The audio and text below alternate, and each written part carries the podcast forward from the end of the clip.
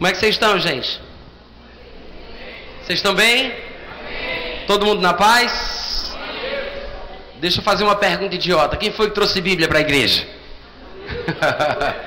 Temos que andar com a nossa Bíblia, amém? Vamos levantar ela no ar e deixar Satanás nervoso hoje à noite. Diga, esta é a minha Bíblia. Diga, eu sou o que ela diz que eu sou. Eu tenho o que ela diz que eu tenho. Eu posso o que ela diz que eu posso. Diga, neste momento, eu vou receber a viva, eterna, imutável palavra de Deus.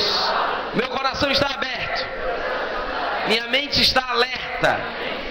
E eu nunca mais serei o mesmo. Nunca, nunca, nunca. Aleluia, glória a Deus.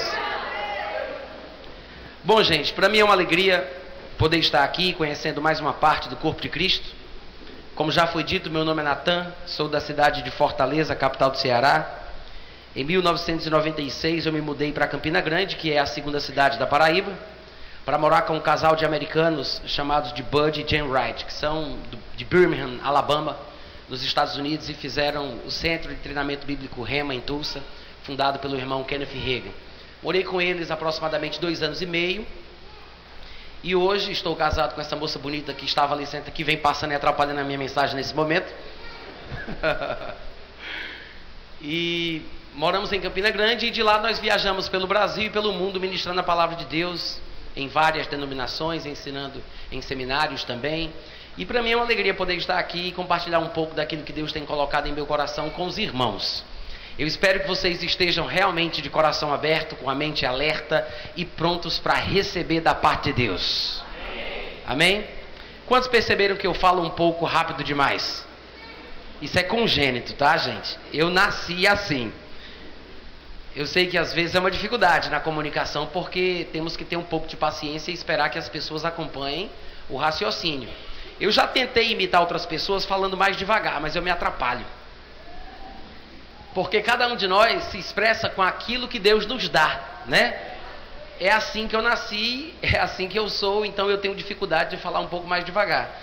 Eu me esforço, às vezes eu sei que é um pouco complicado a gente tentar fazer uma coisa que não é bem do nosso natural, mas eu prometo que eu vou fazer o máximo para que eu fale o mais devagar possível, desde que vocês prometam que vão pensar um pouco mais rápido.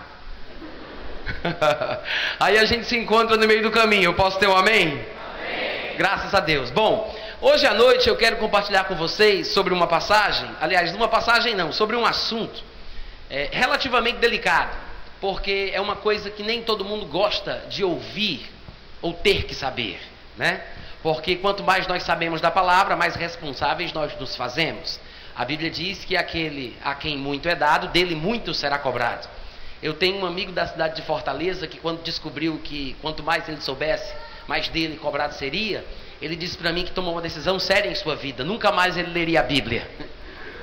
Porque ele percebeu que quanto mais ele soubesse, mais sério ia ficar para o lado dele. E realmente é uma decisão curiosa, porque de fato, quanto menos eu sei, menos cobrado eu serei.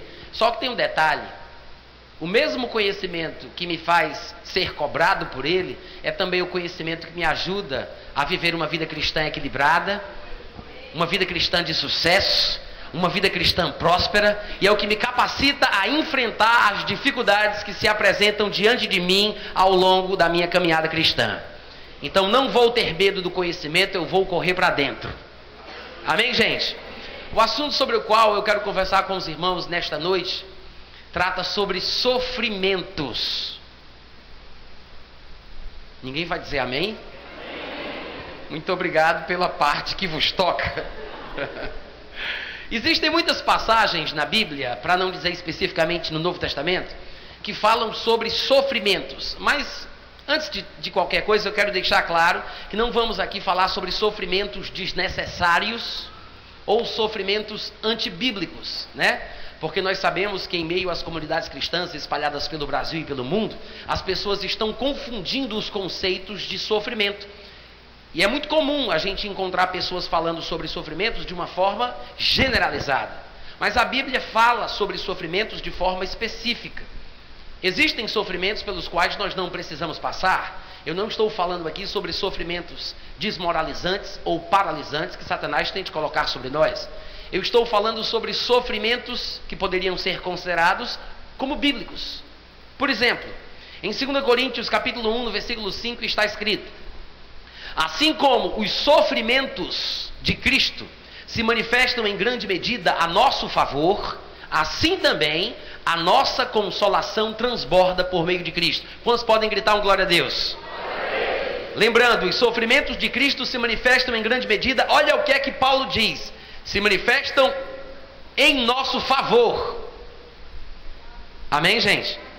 Os sofrimentos de Cristo, diz Paulo, se manifestam em grande medida em nosso em nosso favor. Então tem que ter uma coisa boa dentro disso aqui. Mais para frente nós vamos encontrar em Atos capítulo 9, versículo 15 e 16, Jesus falando a respeito de Paulo para Ananias. O Senhor lhe disse: Ananias, vai, porque Paulo é para mim um instrumento escolhido para levar o meu nome perante os gentios e reis, bem como perante os filhos de Israel, falando da abrangência do ministério de Paulo, né? judeus e gentios e pessoas de influência, tanto num grupo como no outro. E ele diz: Pois eu lhe mostrarei quanto lhe importa. Quem lembra do resto do versículo? Sofrer pelo meu nome. Eu lhe mostrarei, mostrarei a Paulo, Jesus disse a Ananias, o quanto lhe importa sofrer pelo meu nome. Atos capítulo 5, versículo 41, diz que depois que Pedro e João foram libertados das mãos das autoridades de Israel, após ter sido humilhados, açoitados, como nós sabemos da história, diz que eles se retiraram, Atos 5, 41, se retiraram do sinédrio, regozijando-se por terem sido considerados dignos de sofrer afrontas por esse nome. Quantos dão glória a Deus? Será que a gente está dando glória a Deus pela fé? Ou será que a gente sabe o que significa se alegrar por ser considerado digno de sofrer afrontas pelo nome de Jesus? Finalmente, Paulo diria em Romanos capítulo 8, versículo 17 e 18, que se nós somos filhos de Deus, significa que somos também herdeiros seus né, herdeiros de Deus, mas fica implícito que se somos herdeiros de Deus, é claro que somos co-herdeiros com Cristo. Ou seja, tanto quanto Jesus Cristo era herdeiro de Deus enquanto estava na terra como homem, assim também, assim também nós. O que significa que o que Jesus Cristo fez ou passou para que pudesse tomar posse da sua herança, também nós deveremos fazer ou passar. Por isso ele diz: se somos herdeiros de Deus, somos co-herdeiros com Cristo, e se com ele sofremos, também com ele seremos glorificados. Diga sim. Não, diz isso com mais convicção e mais alegria. Sim. Paulo disse: se com ele sofremos. É condicional.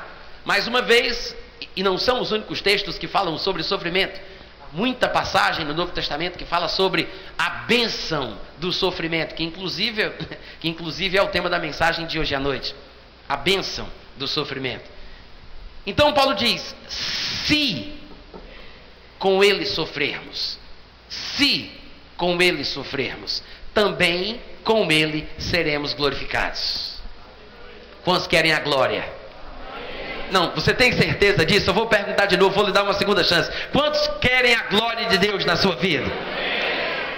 Se você quer a glória, então você precisa passar pelo sofrimento.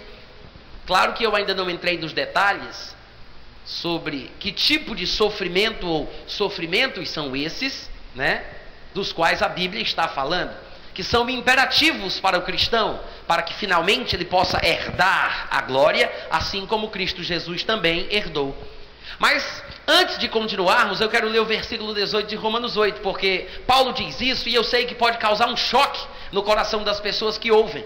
Ele diz: Se com ele sofrermos, com ele seremos glorificados. E para acrescentar, para arrematar e não deixar dúvidas, ele diz: Porque para mim tenho por certo que os sofrimentos do tempo presente não podem ser comparados com a glória que há de ser revelada em nós. Uh, glória! Eita Deus! Maravilha! Eu quero logo entender que negócio é esse. Porque a promessa é grandiosa. E ele diz: porque para mim, isso quer dizer, Paulo em seu ponto de vista, em sua perspectiva, porque alguns de nós, infelizmente, ainda não pensamos como Paulo. Alguns de nós não entendemos as coisas como Paulo entendia, mas graças a Deus pelo seu Espírito Santo que inspirou Paulo, que há de nos inspirar também. E assim como Paulo compreendeu o porquê de se alegrar em situações como essas, nós sairemos daqui hoje à noite sabendo também para mim, Paulo disse, para mim, tenho por certo que os sofrimentos do tempo presente, ah, então quer dizer que não é para sempre, são os sofrimentos do tempo presente. Os sofrimentos do tempo presente não podem ser comparados com a glória. E eu acho interessante quando ele diz: esta glória vai ser revelada em nós. Não é curioso que ele não diga esta glória vai ser revelada para nós? Não é interessante que ele fala a glória vai ser revelada em nós? Ele não está falando sobre uma glória que Deus vai revelar para você. Ele está falando de uma glória que vai se revelar em você.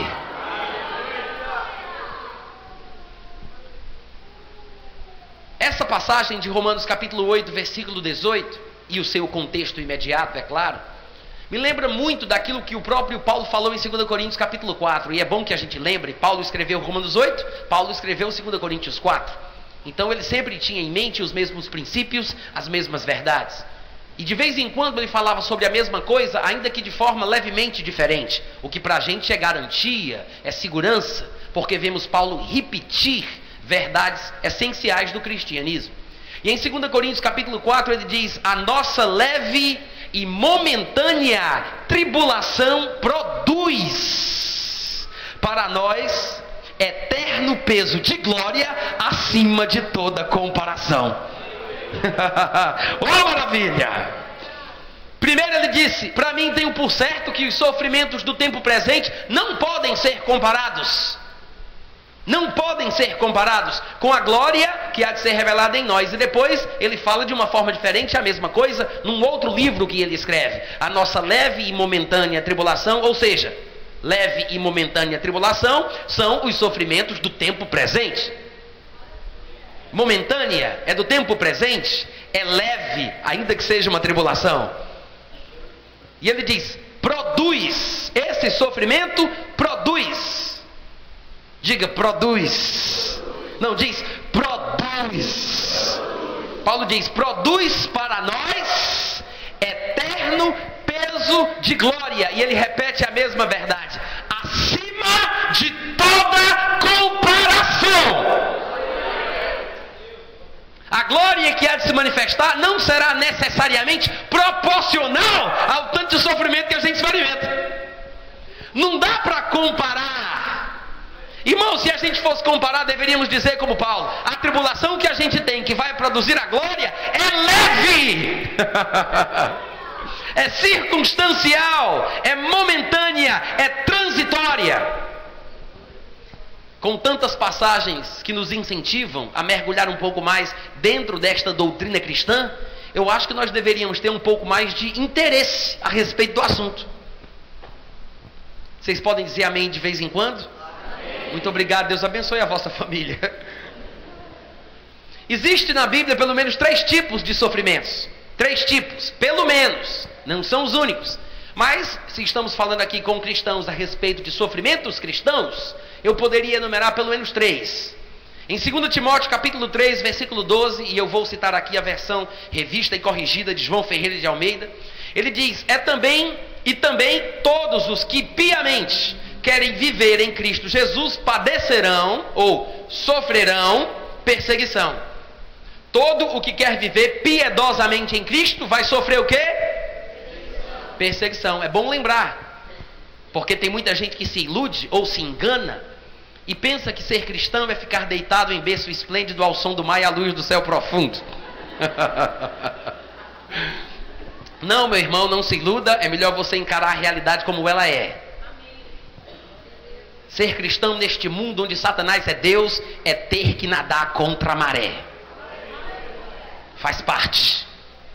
Ou para me contextualizar um pouco melhor, faz parte. Eu não sei fazer direitinho, mas vocês dão um desconto.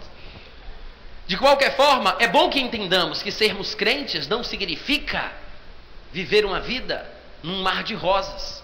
Jesus Cristo disse: é bem possível que em certas situações os inimigos do homem sejam os do seu próprio lar: pai, mãe, sogra, tio, nora, primo. E eu sei que uma pessoa que é da família que te maltrata, talvez não possa ser considerado como amigo, mas fica aí a dica: chama de inimigo íntimo. O fato é. o fato é que existe sofrimento na vida cristã. Alô? É burrice, é tolice e por que não dizer irresponsabilidade? Pensar que isso não existe, rolar no chão e fingir de morto. Ou nós ficamos com a Bíblia de forma completa, ou é melhor a gente largar o cristianismo e virar macumbeiro. Eu sei que eu fui bem radical, mas isso aqui faz parte da mensagem. Eu espero que ninguém siga esse conselho. Amém, gente? É uma declaração retórica, tá? Mas nós precisamos entender que a palavra de Deus é a verdade. E precisamos aceitá-la como um todo. Amém? Ninguém consegue equilibrar a Bíblia. Tolo é aquele que tenta equilibrá-la, porque a Bíblia é um livro de equilíbrios. Precisamos aceitá-la como um todo e equilibrarmos a nossa vida. Basta olharmos os indícios de textos que demonstram a, o equilíbrio que ela contém. Jesus disse: Sejam mansos como pombas, mas prudentes como serpentes. Dai a Deus o que é de Deus, a César o que é de César. Sede meninos da malícia, adultos do entendimento. É um livro de equilíbrios. E quando nós nos desequilibramos, nós sofremos as consequências de nossa precipitação. Obrigado, minha esposa. Deus te abençoe.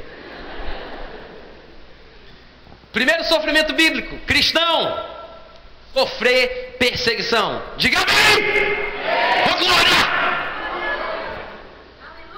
Quando o pregador não prega direito, ninguém glorifica, né? O segundo sofrimento bíblico destinado ao cristão poderíamos chamar de sofrer a perda. Em Filipenses, no capítulo 3, Paulo fala um pouco a respeito disso. Eu sei que algumas versões não deixam tão claro, por isso eu vou ler novamente na versão revista e corrigida de João Ferreira de Almeida. Não é a única que coloca as coisas assim, nós poderíamos ler noutras versões também. Mas no versículo 8 e no versículo 10, Paulo deixa a ideia de que ele sofreu quando renunciou à posição privilegiada que ele possuía por ter nascido em berço de ouro, na perspectiva judaica. E ele diz: sim, no versículo 8, na verdade, tenho também como perda todas as coisas pela excelência do conhecimento de Cristo Jesus, meu Senhor, pelo qual sofri a perda. Ele diz: pelo qual sofri a perda na versão que eu gosto de usar para pregar, a palavra sofri não vem. Diz apenas pelo qual sofri, ah, pelo qual, é, é, deixa eu ver aqui, Filipenses 3,8 ele diz, por amor do qual perdi todas as coisas, né? Mas por isso eu estou usando essa versão porque ele coloca a palavra sofri a perda de todas as coisas. Ainda que a sua versão não diga sofri a perda, você entende que quando a pessoa renuncia coisas que naturalmente lhe dão um certo prestígio, prestígio, isso traz um sofrimento. Quantos podem concordar dizendo amém? amém. Paulo, olha aqui para mim, presta atenção, tá? Paulo, ele contou a sua história e ele disse que era nascido de pais hebreus. Ele não era misturado, não era descendente misto, ele era de hebreus, filho de hebreus, era um, era um descendente puro, circuncidado ao oitavo dia, da tribo de Benjamim, uma das mais queridas de Israel. Ele era zeloso, perseguidor da igreja, quanto ao zelo havia na lei era irrepreensível. Mas ele diz que tudo aquilo que parecia ser ganho ou lucro, que lhe trazia algum prestígio, como se tivesse nascido em berço de ouro, ele diz: Eu considerei como perda. Quantos aqui sabem que existe um sofrimento envolvido na renúncia? Jesus uma vez falou que deixar casa, terras, pais, mães, né, por amor de mim, do reino, do evangelho, Vai haver sofrimento. É isso que Paulo está falando aqui, é a renúncia. Por isso é que no versículo 10, um pouco mais na frente, em todas as versões, a coisa é colocada da seguinte forma: Fiz tudo isso para conhecê-lo e conhecer o poder da ressurreição dele, e para que assim eu possa participar dos seus sofrimentos. Quantos podem dizer amém? Para que assim eu possa participar dos seus sofrimentos, conformando-me com ele, entrando na forma de Cristo, conformando-me com ele na sua morte.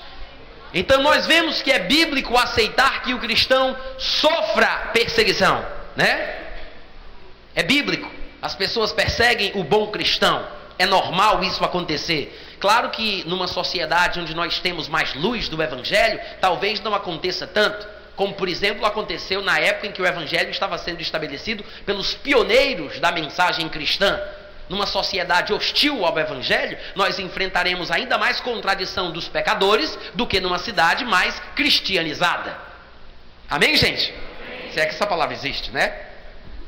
De qualquer forma, nós entendemos que existe o sofrimento da perseguição, mas acabamos de ver que existe um sofrimento cristão relacionado à renúncia.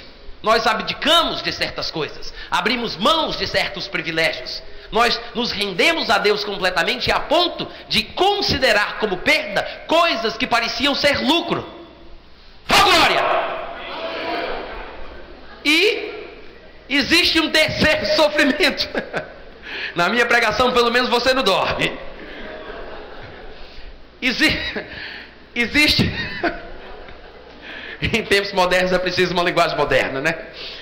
Existe pelo menos um terceiro tipo de sofrimento que o cristão vai experimentar. Em Tiago capítulo 1, no versículo 12, ele diz: Bem-aventurado o varão que sofre a tentação. Vou repetir: Bem-aventurado o varão que sofre a tentação porque quando for provado, receberá a coroa da vida, a qual o Senhor tem prometido aos que o amam. Você pode glorificar mesmo sem entender o versículo, a explicação chega daqui a pouco. Bem-aventurado o varão que sofre a tentação, porque quando for provado, receberá a coroa da vida, a qual o Senhor tem prometido àqueles que o amam. Eu sei que outras versões dizem bem-aventurado o varão que sofre a provação, e algumas pessoas fazem alguma distinção entre tentação e provação. Eu, particularmente, e por favor, eu não quero ser dogmático com a declaração que eu vou fazer aqui, mas eu acredito, eu sou tendencioso a pensar que realmente a melhor interpretação da mensagem seja tentação porque logo em seguida, no versículo 13, ele acrescenta a informação de que ninguém, ao ser tentado, abra a boca para falar a besteira de dizer: é Deus que está fazendo isso comigo. Porque, para começo de conversa, Deus não tenta ninguém. E se você abrir a boca para jogar sobre Deus uma coisa ruim que você está passando como a tentação, você estará tentando a Deus pelo mal. Amém? Então Deus não pode, ou seja, não deve ser tentado pelo mal. Algumas pessoas pensam que o versículo significa que é impossível que Deus seja tentado. Se impossível fosse, a Bíblia não diria: Não tentarás o Senhor teu Deus. Por que eu colocar uma placa não pise na grama se é impossível pisar sobre ela? Se a Bíblia diz não tentarás o Senhor teu Deus, é porque não devemos fazer isso, ainda que seja possível. Não podemos no sentido moral. Amém, gente? Mas a Bíblia fala sobre o povo de Israel, que, segundo a Bíblia, serve de exemplo para nós, que foi tirado do Egito, mas durante a peregrinação para chegar na terra prometida, que mana leite e mel, eles murmuraram, eles tentaram a Deus. E a Bíblia diz: Hoje, se ouvirdes a sua voz, não endureçais o vosso coração. E é interessante que a Bíblia fala sobre o coração ficar duro depois que ouvir a voz do Espírito Santo. Não é uma pessoa que tem o coração duro e não consegue ouvir, é ficar duro depois que ouve. Hoje, se ouvirdes a voz do Senhor teu Deus, não endureçais o vosso coração, como foi na provocação, no dia da tentação, quando vossos pais me tentaram, pondo-me à prova, dizendo: Está o Deus no nosso meio ou não? Cadê? Por que, que ele tirou a gente para cá? Ele trouxe a gente do deserto, pra, trouxe a gente do Egito para morrer aqui no deserto? Então, esse tipo de atitude é tentar a Deus. Então ele diz: ninguém, ao ser tentado, abra a boca para dizer a besteira, eu sou tentado por Deus. Diga amém. amém.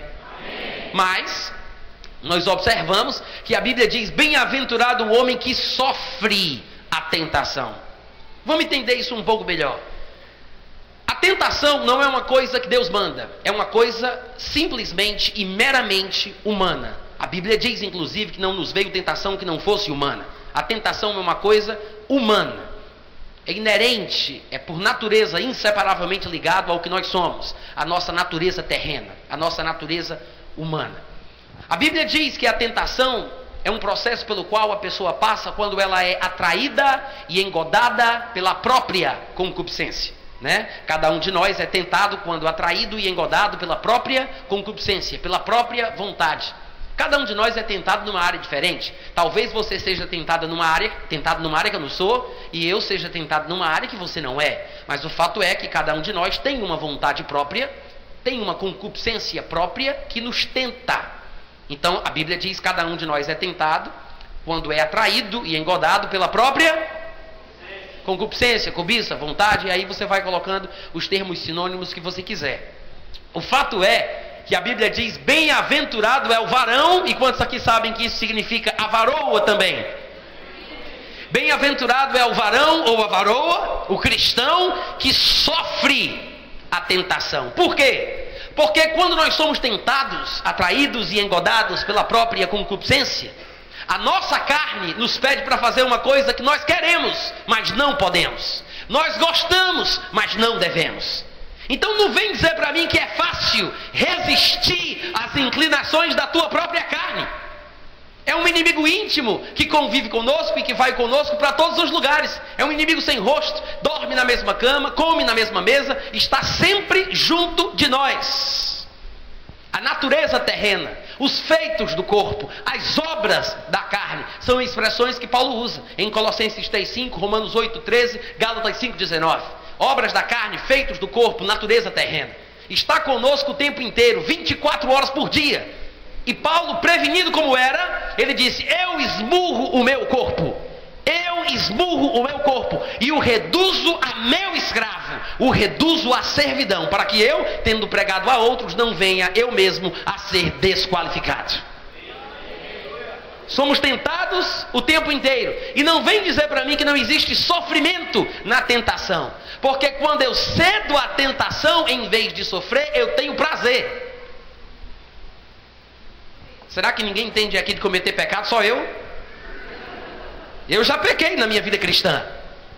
Eu não estou dizendo que eu tenho pecado ultimamente, gente, mas eu estou dizendo que eu já peguei. Nós que somos crentes poderemos ter cometido algum erro assim ao longo da nossa vida cristã. Afinal de contas, todos nós nascemos de novo como bebês, e a Bíblia diz que deveríamos ter desejado o genuíno leite espiritual para que por ele nós pudéssemos crescer.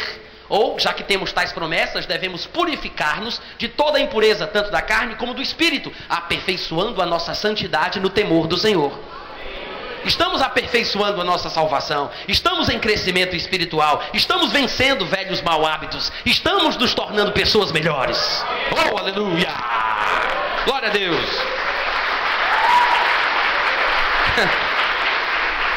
Bom, mas temos que entender que quando nós pecamos, quando nós cometemos algum erro, o que nós estamos fazendo? Cedendo à vontade da nossa carne. E comumente fazemos aquilo que nós queremos fazer, humanamente falando, naturalmente falando. Ou seja, ao pecarmos, nós temos prazer, né?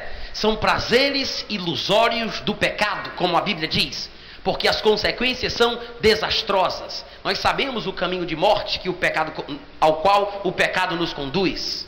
Todo mundo aqui tem consciência disso? Se você porventura tiver alguma dúvida, levante sua mão, nós queremos orar por você. Mas tem um detalhe. A Bíblia mostra que bem-aventurado é aquele que, em vez de ter prazer ao ceder ao pecado, ele sofre aguentando a pressão da tentação. Uh, glória!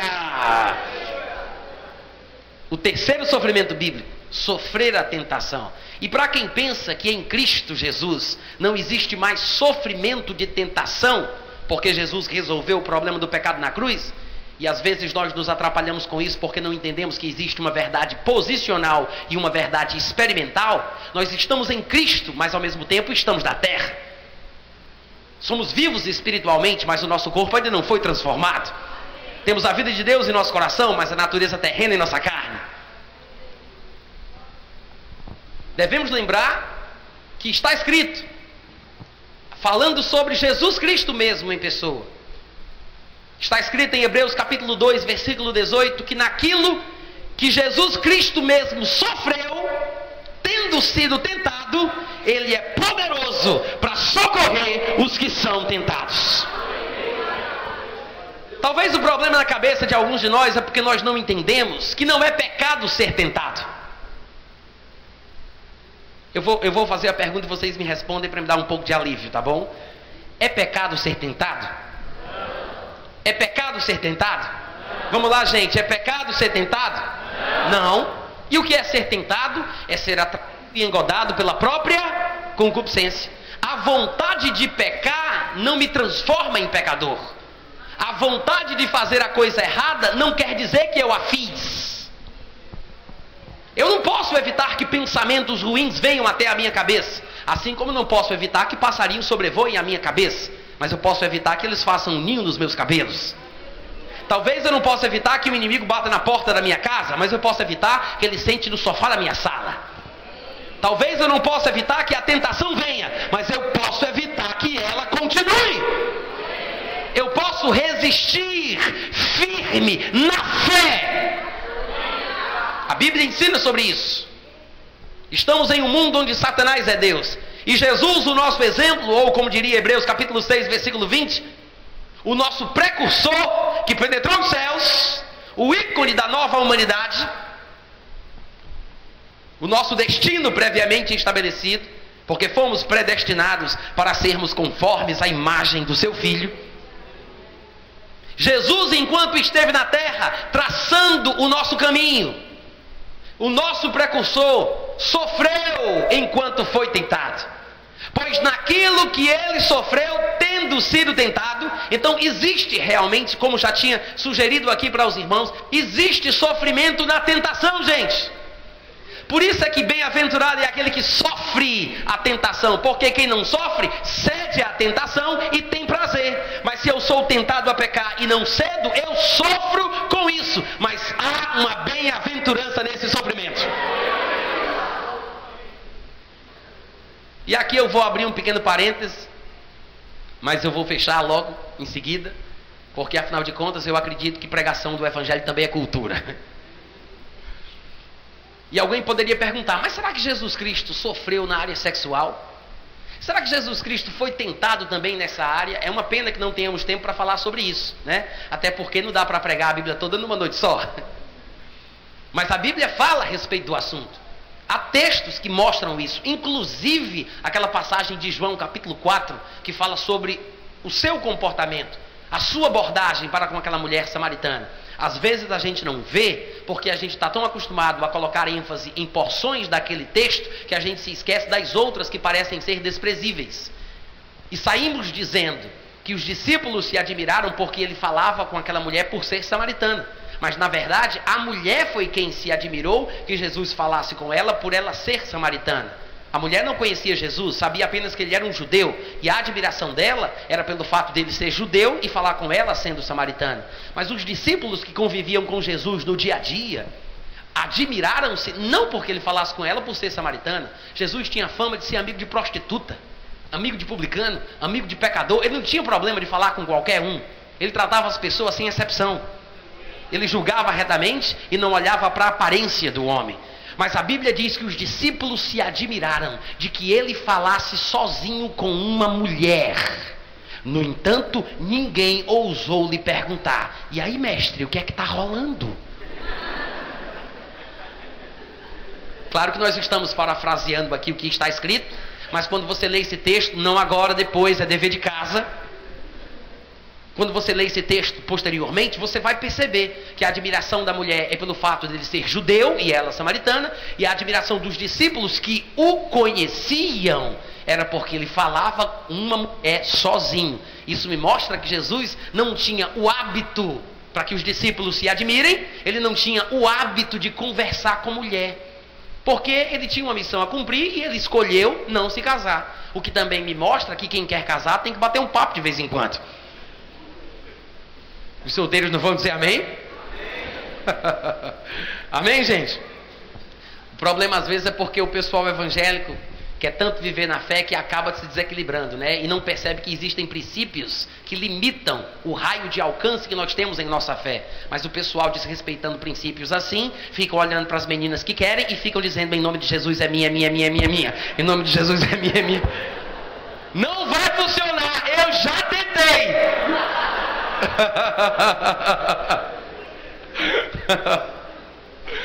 Amém?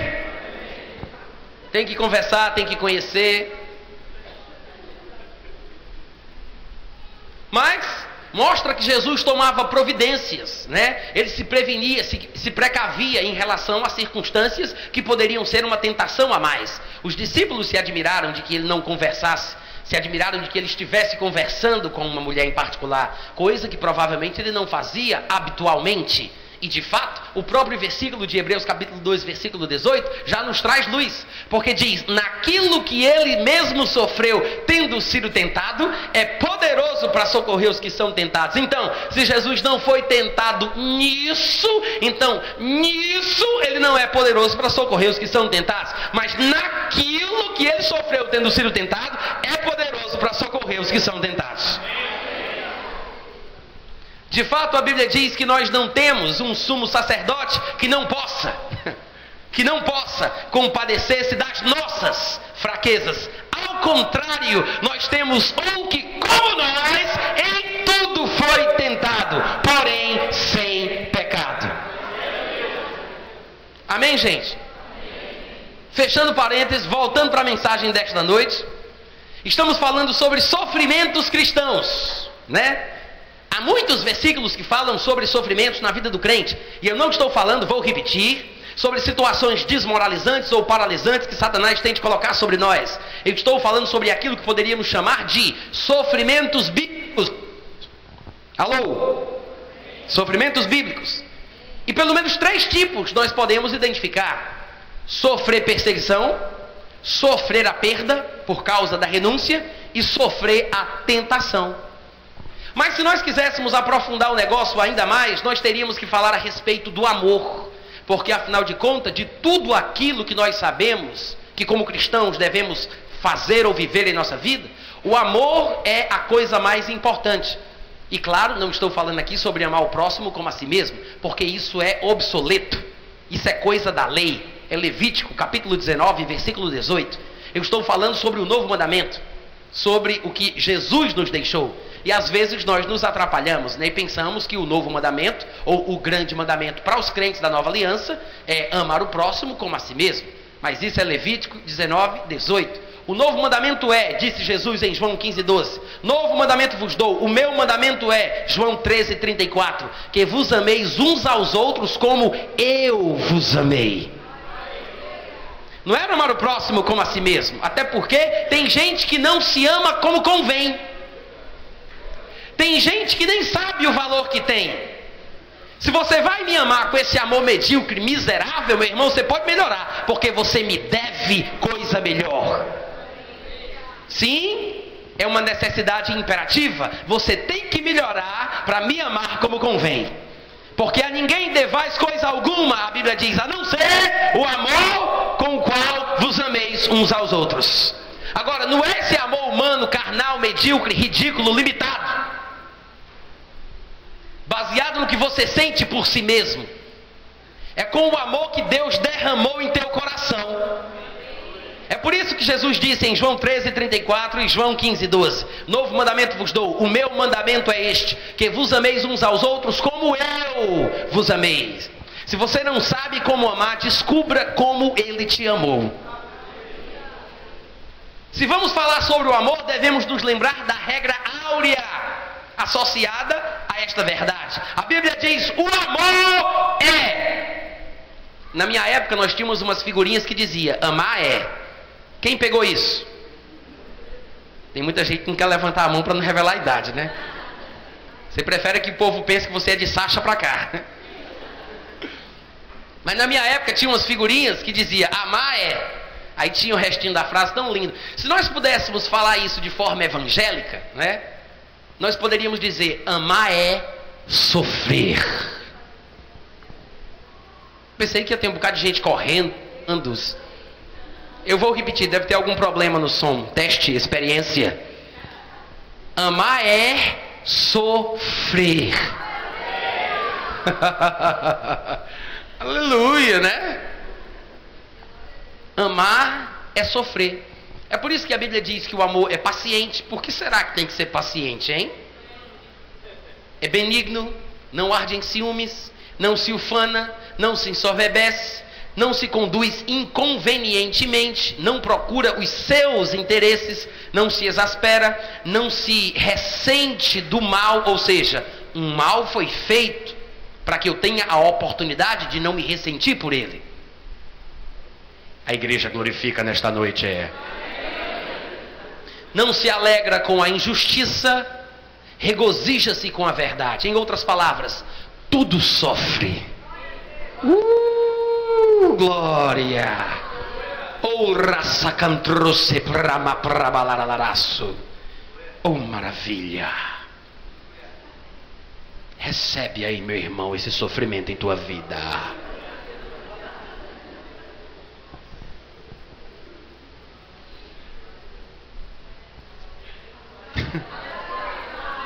Eu estou deixando o versículo para a meditação da igreja. Diga o amor. Não, isso foi para ontem, eu quero para hoje. Diga o amor. Tudo. Tudo. Sofre. Ô oh, glória. O amor tudo sofre, tudo espera, tudo suporta. E em 1 Pedro 2,19 ele diz que isto é grato, que alguém suporte tristezas, sofrendo injustamente, por motivo de sua consciência para com Deus. E aí, dá para tu? Isto é grato. Grato a quem? A Deus. Agrada a Deus que alguém, peraí, deixa eu ler bem direitinho, que alguém suporte tristezas Irmãos, vamos falar bem sério. Deixa eu mandar um papo reto aqui, coisa de irmão, sem arrudeio.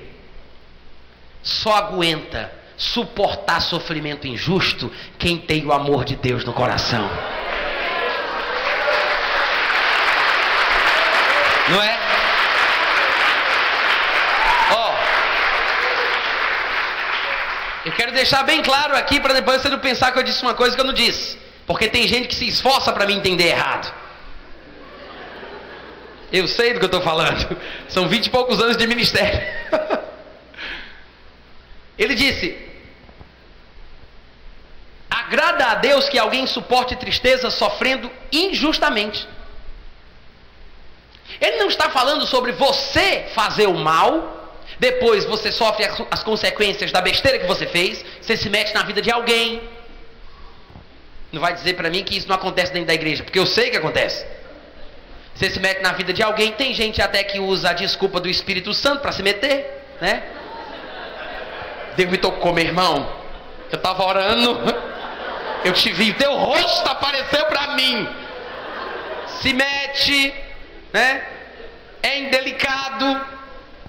A Bíblia fala que nós não devemos sofrer porque nos metemos na vida dos outros como quem se mete na vida alheia. Sofrer como cristão, vá lá, tudo bem, não tem problema nenhum. Não há por que ter vergonha de sofrer por este nome. Mas sofrer como fofoqueiro, como quem se mete na vida dos outros, como mentiroso, como ladrão, como roubador. Meu irmão, pelo amor de Deus. Amém, gente? Amém. E alguém poderia inventar desculpa e dizer: Não, irmão Natan, na verdade eu só falei sobre o fulano de tal naquela roda que eu estava naquela noite, porque eu queria trazer o peso da intercessão. é para a gente orar. Não, querido ou querida, isso é fofoca. Amém. O pastor me pegou, mas eu fiquei em amor. Quantos aqui sabem que é impossível fofocar em amor?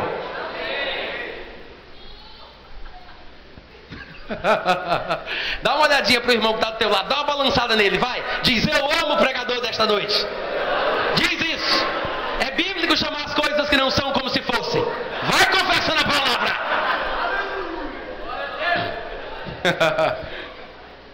é grato. Agrada a Deus que alguém suporte tristezas. É tão interessante como a gente vê os apelos hoje na igreja evangélica, não é? Quem quer dinheiro? Oi! Vem aqui pra frente! Se você tem mil, vem cá pra frente. Se for dez, vai lá pra trás.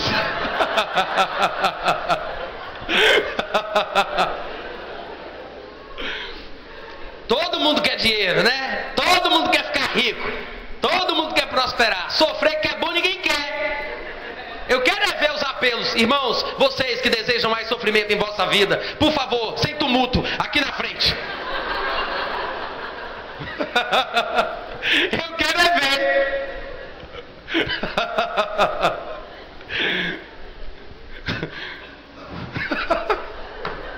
Eu estou imaginando a cena. Eu, eu.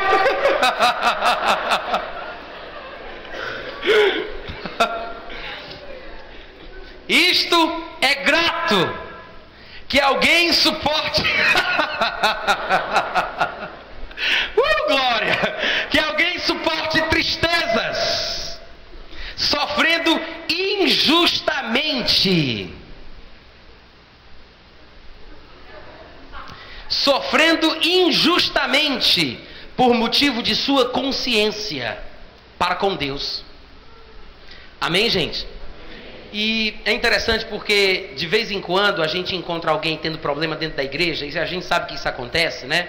Porque o próprio Paulo, falando com os irmãos de Corinto, ele diz: Não existe um sábio no meio de vós que possa julgar entre os irmãos a respeito das coisas mínimas da vida, já que nós haveremos de julgar os anjos, julgar o mundo. Por que não existe um que possa julgar as coisas mínimas? Em vez de irmão ficar processando o irmão, levando o irmão para tribunal, isso é vergonhoso. O simples fato de já haver demanda entre vós é uma vergonha e a derrota vossa. Porque vocês não sofrem antes a injustiça, porque não sofrem antes o dano, mas não, vocês fazem a injustiça, vocês causam o dano.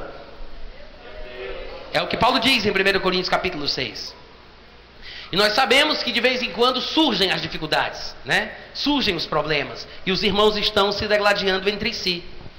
E de vez em quando alguém entra com a desculpa de dizer: "Ah, mas se pelo menos eu tivesse feito alguma coisa errada, se pelo menos eu tivesse feito por onde, se pelo menos tivesse a desculpa e a justificativa do que fizeram comigo, mas o curioso é que o texto que nós acabamos de ler, ou pelo menos citei aqui, diz que agrada a Deus que alguém suporte tristezas sofrendo injustamente. Tem gente que é crente que até se dispõe a sofrer se for justo. Agora é que eu quero ver onde fica a Bíblia na nossa vida. Eu quero que você pense naquele irmão que está sentado lá atrás que não vem para frente para não te encontrar, porque te passou o cheque sem fundo. Pode olhar e, olhar, e ver se ele está aí, não tem problema nenhum, eu espero. Porque tem gente que não se fala mais dentro da igreja, cuja amizade foi desfeita por causa de problema que eles passaram. Problema a gente vai passar, confusão eu sei que vai ter, desentendimento acontece, a Bíblia fala sobre isso, estava previsto. Só que Ser crente não significa não passar por problema de vez em quando. Ser crente significa saber como lidar com cada um deles. E se for um relacionamento, se for questão de problema de relacionamento interpessoal, irmãos, nós temos que ter a hombridade, a maturidade de reconhecer os nossos erros, baixar a nossa cabeça, pedir perdão ao irmão e refazer os laços de amor e de amizade. Porque senão não vale a pena a gente estar aqui. É melhor ir embora procurar outra religião, porque não vale a pena esse negócio de cristianismo. Todo mundo só quer ser crente para ganhar dinheiro, porque agora dá fama, agora tem status. E na hora do vamos ver como é que fica? Na hora de perdoar, na hora de amar, de praticar o amor que é sofredor. Todo mundo diz, eu quero agradar a Deus, e a Bíblia revela como lhe agrada. É grato que alguém suporte tristezas sofrendo injustamente. Sofrer injustamente ninguém quer. Claro que não é normal a pessoa ser masoquista, né? E querer sofrer injustamente. Mas estamos fadados a casualidades da vida. E pode acontecer. Amém, gente? Eu posso dizer por experiência própria, mas eu sei que cada um tem uma experiência para contar. Porque eu posso lhe abençoar e você pode me abençoar, mas como eu sou o pregador da noite, eu falo e você escuta. Eu tenho 39 anos de idade, vou fazer 40 em breve. E Ana é a minha esposa, mas eu fui noivo três vezes. E numa primeira vez que eu estava noivo, era apaixonado pela moça, dois evangélicos e crentes. E há dois anos estávamos juntos, de aliança no dedo, e de repente, no dia 25 de dezembro de 1994,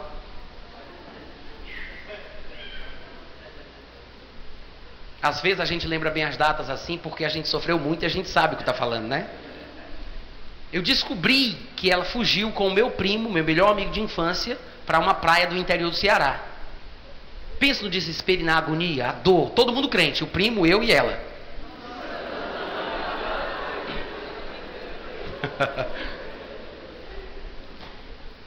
e depois, no final das contas, eles acabaram casando, tiveram uma filhinha.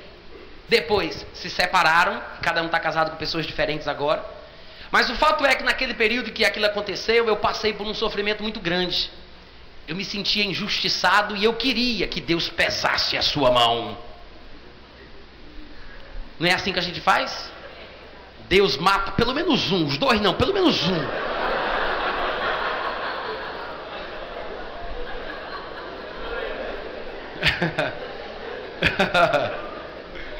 Não precisa ser os dois, pai. E eu comecei a aprender a importância de você se desprender de certas coisas.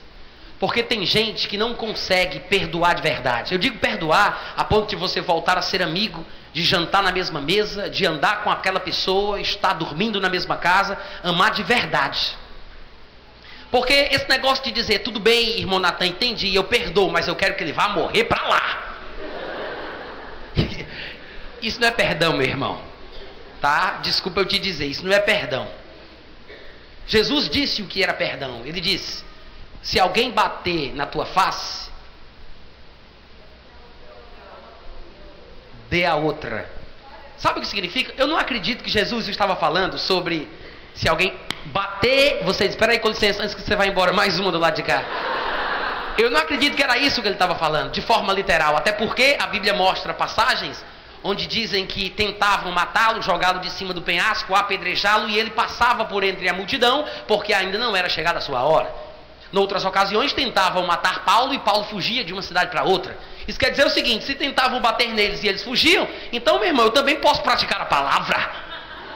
Se forem me bater, eu vou fugir.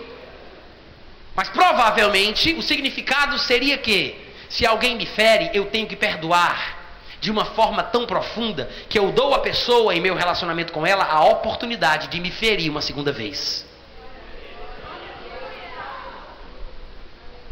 Por favor, gente, não sai daqui falando coisa que eu não disse. As pessoas podem dizer, irmão Natan, você está dizendo o seguinte, então, que se um rapaz ele for traído por uma mulher, ele não pode se separar e casar com outra, porque ele tem que perdoar e ficar com ela, e se preciso for ele sofrer de novo outra traição? Eu disse isso. Não, gente, fala isso mais alto, por favor, não me deixa nervoso. Eu disse isso. Não, eu não disse isso. Até porque esta é uma das exceções que Jesus Cristo fez a um segundo casamento para o crente que se um homem deixar uma mulher, não sendo por causa de relações sexuais ilícitas, traição, adultério e casar com outra, ele comete adultério. Ou seja, se for por causa de traição, ele está liberado para casar com quem ele quiser. Porque no Antigo Testamento, quando o homem ou a mulher traíam seu cônjuge, eles eram apedrejados. Então, quando estava morto, a pessoa estava desvinculada dos votos matrimoniais e poderia casar uma segunda vez. O adultério é como a morte. A pessoa morreu para mim. Tem pessoas que não querem perdoar, não querem conviver com aquilo, e Jesus abriu a exceção de que a pessoa, neste caso, pode, se quiser, casar novamente. Se quiser perdoar e quiser ficar junto, meu irmão, não tem ninguém que vá se meter na sua vida, é você quem sabe. Agora, ninguém pode determinar na vida dos outros coisas que Jesus Cristo simplesmente permitiu. Amém? Mas eu acredito que quando Jesus Cristo falou sobre perdoar, sobre ser ferido, levar um tapa e deixar o rosto para levar outro, ele estava falando sobre perdão verdadeiro. Amém, gente? Perdão verdadeiro, amor de verdade, compaixão, misericórdia, porque nós temos o amor de Deus derramado em nosso coração. E nós precisamos aprender a usar este amor de Deus que está em nós para amarmos as pessoas que nos cercam. Até a minha sogra, o irmão perguntou ali atrás. Sim, até a sua sogra. Amém, gente? Alguém poderia dizer: Ah, mas o meu marido é mais grosso do que papel de enrolar prego. É um cavalo batizado. É um estúpido. Amada, o marido é seu. Você vai ter que aprender a conviver com ele com toda a estupidez do mundo que você escolheu para si.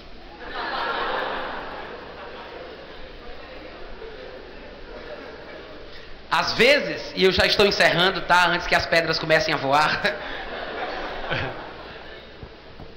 Às vezes o problema é da mulher, que é chata. É verdade, eu não estou falando de vocês, relaxa, olha para frente, fica sorrindo. Mas às vezes o problema é da mulher, que é crente, metida besta, é chata e fica pegando do pé do marido. Chega quarta-feira à noite, o homem não é crente, aí está lá ele chupando, fumando um cigarro assistindo o jogo com, álcool, com bebida alcoólica na mão e a mulher já chega aos gritos: Homem, tira essa chupeta do diabo da tua boca. Vamos para a igreja tirar esse peso dos teus espias. Tu tá com cão nos cor, miséria. Irmão, não faça isso. Você tem que andar em, em amor. Mas, pastor, eu estou evangelizando. É claro que numa situação dessa vai dificultar ainda mais. Mas existem muitos maridos que são estúpidos por natureza. E se a mulher for sábia, prudente, a Bíblia diz em 1 Pedro capítulo 3, que se a mulher está casada com um marido que ainda não obedece à palavra, tem como ganhá-lo sem palavra nenhuma. O problema é que depois que a mulher sabe um pouco mais da Bíblia, ela pensa que a maior arma que ela possui é a língua. Mas a Bíblia diz que a mulher pode ganhar o marido sem palavra alguma, com sabedoria, com amor, com graça. Ah, mas e se ele quiser me bater, pastor, o que é que eu faço? Corra, minha filha! Corra!